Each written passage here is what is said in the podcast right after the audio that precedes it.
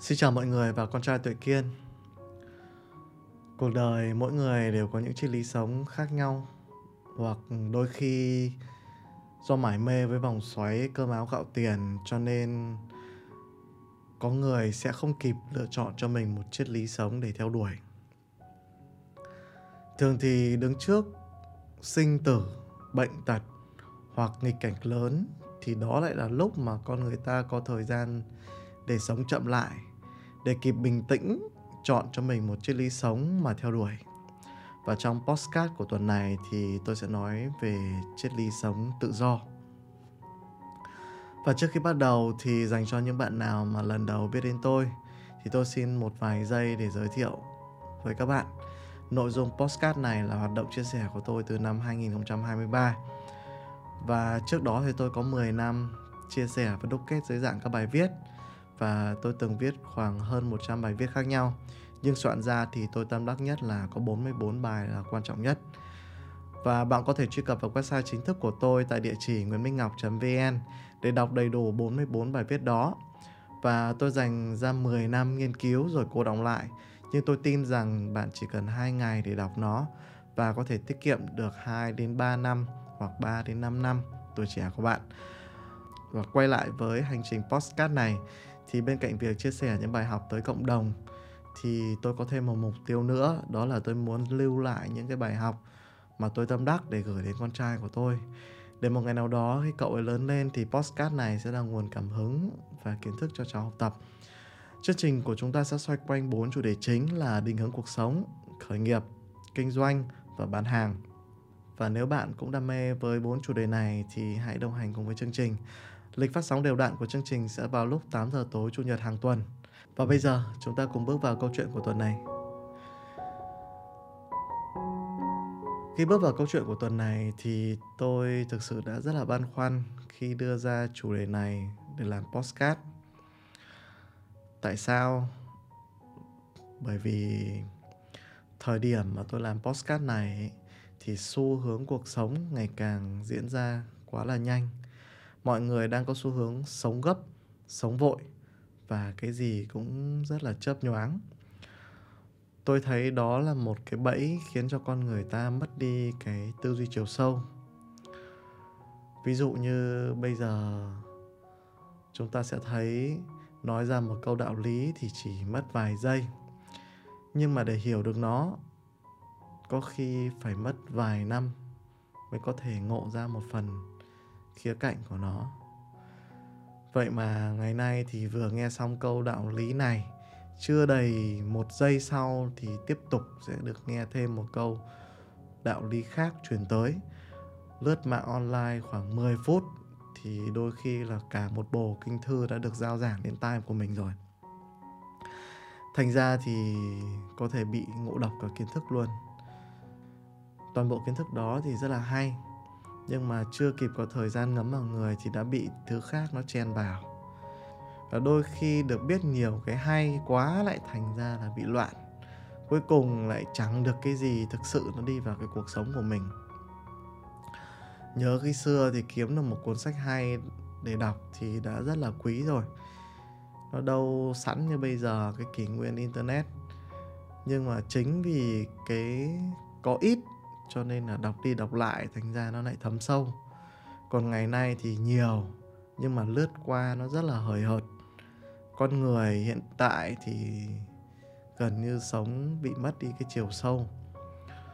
Chẳng còn đủ thời gian để chiêm nghiệm xem mình muốn chọn một cuộc sống như thế nào. Và đây cũng là mối lo của tôi dành cho con trai của mình. Tôi lo rằng cứ mãi miết sống như vậy, nó không khác gì như kiểu là một vận động viên chạy marathon trong một cuộc thi không hề có đích. Cứ chạy hoài, chạy mãi. Cứ nhìn mọi người chạy rồi chạy theo mà chẳng biết mình đang chạy đi về đâu. Và đau đớn nhất là khi nhận ra mình đã lạc lối trong cái cuộc sống rồi. Thì lúc này thì đôi khi lại quá già, chẳng kịp để làm lại điều gì. Sống lom rom qua ngày thì cũng là sống. Mà sống tham lam vơ vét cho mình thì cũng là sống. Sống trong vô danh trong một cuộc đời không ai biết thì cũng là sống. mà sống trong danh vọng nhiều người biết đến thì cũng là sống. Dù chọn cuộc sống như thế nào thì cũng đến một cái ngày tận số rồi cũng ra đi. Nó chỉ khác nhau một điều là mình đã sống và đã dùng 70 năm cuộc đời mình như thế nào thôi. Tôi đã thực sự nhiều lần ngồi suy ngẫm rốt cuộc con người mình sinh ra để làm gì. Và tôi nhìn thấy 8 tỷ dân đâu có ai giống ai đâu. Mỗi người một hoàn cảnh. Người thì theo sáng, người thì theo tối, người thì nhiều vật chất, người thích đi tu. Và rồi đứng giữa ti tỉ cái trường phái sống khác nhau, tôi nhìn vào chính mình. Tôi hỏi chính mình là tôi có thích vật chất không? Thì tôi trả lời là tôi thích. Tôi hỏi tiếp thì tôi có thích sự an nhàn thư thái không? Tôi trả lời là tôi cũng thích. Thế là tôi hỏi là tôi có thích sống một cuộc đời nổi bật hay là tôi thích sống một cuộc đời âm thầm lặng lẽ? Thì tôi phân vân và tôi cảm thấy là tôi thích cả hai. Cái nào tôi cũng thích. Thế là tôi thích một cuộc đời thong dong tự tại nhưng mà lại phải nhiều tiền. Đấy, đó là câu trả lời thật lòng bên trong của tôi. Tôi không muốn gò bó mình ở bất kỳ đâu. Và tôi muốn được làm những điều mà tôi thích. Tôi tò mò. Tôi thích mình là một người giỏi giang. Tôi thích mình là một người hiểu biết. Đó là những cái thứ mà tôi tự trả lời đối với chính mình. Và rồi bức tranh cuộc sống của tôi mong muốn, tôi phác thảo ra 3 tiêu chí rõ ràng. Tiêu chí thứ nhất đó là tự do về tiền bạc. Tiêu chí thứ hai đó là tự do về thời gian. Tiêu chí số 3 đó là tự do về không gian. Và bắt đầu tôi tìm ra những câu trả lời sâu hơn. Muốn tự do về tiền bạc thì mình phải giải quyết được nhiều vấn đề cho xã hội. Thì lúc đấy xã hội mới trả tiền cho mình. Vậy mình phải biến những cái giải pháp của mình đó thành những cỗ máy chuyên giải quyết những vấn đề đó. Và tập trung làm ra nhiều công cụ sinh tiền dạng như vậy. Và thứ hai, muốn tự do về thời gian thì công cụ sinh tiền của mình phải được tự động hóa bằng công nghệ. Và thứ ba là muốn tự do về không gian thì những công cụ đó phải được online hóa để làm việc phi tập trung. Và khi tiêu chí rất là rõ ràng thì tôi đi giải từng bài toán trong cuộc đời của mình. Hành trình đó kéo dài cả đời, nhưng mà thành quả đủ dùng thì đã đến sau 10 năm.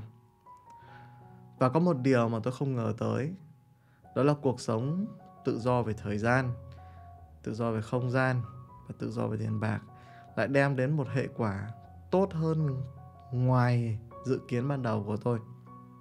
Do có nhiều thời gian rảnh nhờ vào sự tự động hóa của công nghệ, thành ra tôi lại có nhiều thời gian để học tập nhiều hơn. Và càng học thì lại càng có nhiều ý tưởng mới để tạo ra thêm những cỗ máy sinh tiền mới. Và tại sao tôi lại nói về cái vấn đề này? Bởi vì tôi biết là nếu như không có chiến lược đúng ngay từ đầu thì bạn sẽ dễ dàng bị vướng vào ngay chính những cỗ máy sinh tiền mà mình tạo ra. Biến bản thân mình trở thành một linh kiện trong cái cỗ máy đó, rồi làm việc liên tục, không còn thời gian để học tập thêm những cái thứ mới. Không có bạn thì cỗ máy đấy nó không chạy. Vậy nên là bạn sẽ làm việc cả một đời. Một người đã rảnh thì lại học được nhiều, mà càng học được nhiều thì lại càng nghĩ ra nhiều thứ hay để làm. Mà một người đã bận thì lại càng bận, do không có cơ hội học tập để thay đổi. Cả ngày mà đã làm việc lao lực rồi thì chẳng có thời gian tâm trí đâu mà học thêm điều gì nữa. Sức người thì có hạn, mà cái sự học ấy thì nó giống như là đãi cát tìm vàng. Mà người đãi nhiều thì lại xác suất tìm được vàng thì lại càng nhiều. Còn người chỉ đãi 1-2 ngày thì khả năng thấy vàng là rất là thấp. Cho nên là cái việc học ấy, nó phải là cái việc nó giống như cơm ăn mỗi ngày, chứ không phải là dốc sức học một vài ngày, một vài tuần có thể tạo ra một cái điều gì đó khác biệt. Vậy nên là nếu như không thể cân đối được thời gian được cho việc học thì đôi khi là khó để có thể tạo ra sự thay đổi. Mình có thể nỗ lực, mình làm việc và mình học cùng với nhau, nhưng mà rõ ràng sức người thì có hạn thôi. Điều đấy nó giống như một cuộc đua nước rút, chạy nhanh, chạy 100 mét thì được, chứ nó không phải là một cuộc marathon chạy bền, chạy xa được. Đấy, 3 tuần, 1 tháng thì rất là mệt mỏi và lao lực, không học được và công việc cũng chả đi đến đâu. Vậy nên là đây là một trong những cái điều mà tôi nói là tôi rất là may mắn khi mà chọn ra được cái lựa chọn lý tưởng sống ngay từ đầu. Thế là mình có nhiều thời gian, mình học được nhiều hơn. Và bỗng nhiên là 3 cái mục tiêu ban đầu, tự do thời gian, tự do không gian, tự do tiền bạc, thì tôi lại có thêm được một cơ hội để mà thư thái, để học tập bất kỳ khía cạnh nào mà tôi muốn, giúp cho đầu óc của mình nó mở mang ra mỗi ngày. Mỗi ngày đều nhìn cuộc sống nó trở nên mới mẻ hơn, tươi sáng hơn, rõ nét hơn. Và tôi cảm thấy may mắn vì điều đó. Và bỗng dưng nó thành ra nó lại đáp ứng được luôn một cái tiêu chí mà ban đầu tôi không dám đề ra. Đó là được trải nghiệm nhiều lĩnh vực khác nhau trong cuộc sống. Ví dụ như trước kia thì tôi nghĩ là khi có bệnh thì chỉ có đến bệnh viện và phó mặc cho bác sĩ, vì đâu có kiến thức gì đâu, họ bảo sao thì mình phải nghe vậy. Nhưng nhờ có thời gian rảnh nhiều thì tôi lại có cơ hội để học thêm về sức khỏe của con người, học thêm về triết lý ăn uống, về Đông y, về Tây y, học thêm về các lối sống lành mạnh, về thực dưỡng. Tự nhiên thì mình lại xóa đi một cái vùng đen tối về hiểu biết trong cuộc đời của mình. Cái điều mà tuổi trẻ trước kia không bao giờ nghĩ là mình có thể được cơ hội để học tập về những khía cạnh đó. Cuộc đời thì quá ư là tuyệt vời khi mà chọn được cho mình một triết lý sống ngay từ đầu để theo đuổi. Và tôi ước gì nhiều người có thể nghe được cái podcast này của tôi. Và cái bài học ngày hôm nay thì nó ẩn chứa trong một cái câu tóm gọn, đó là hãy chọn đích đến trước khi bắt đầu. Và cảm ơn bạn đã lắng nghe, và hẹn gặp lại bạn và con trai Tuệ Kiên ở podcast tuần sau.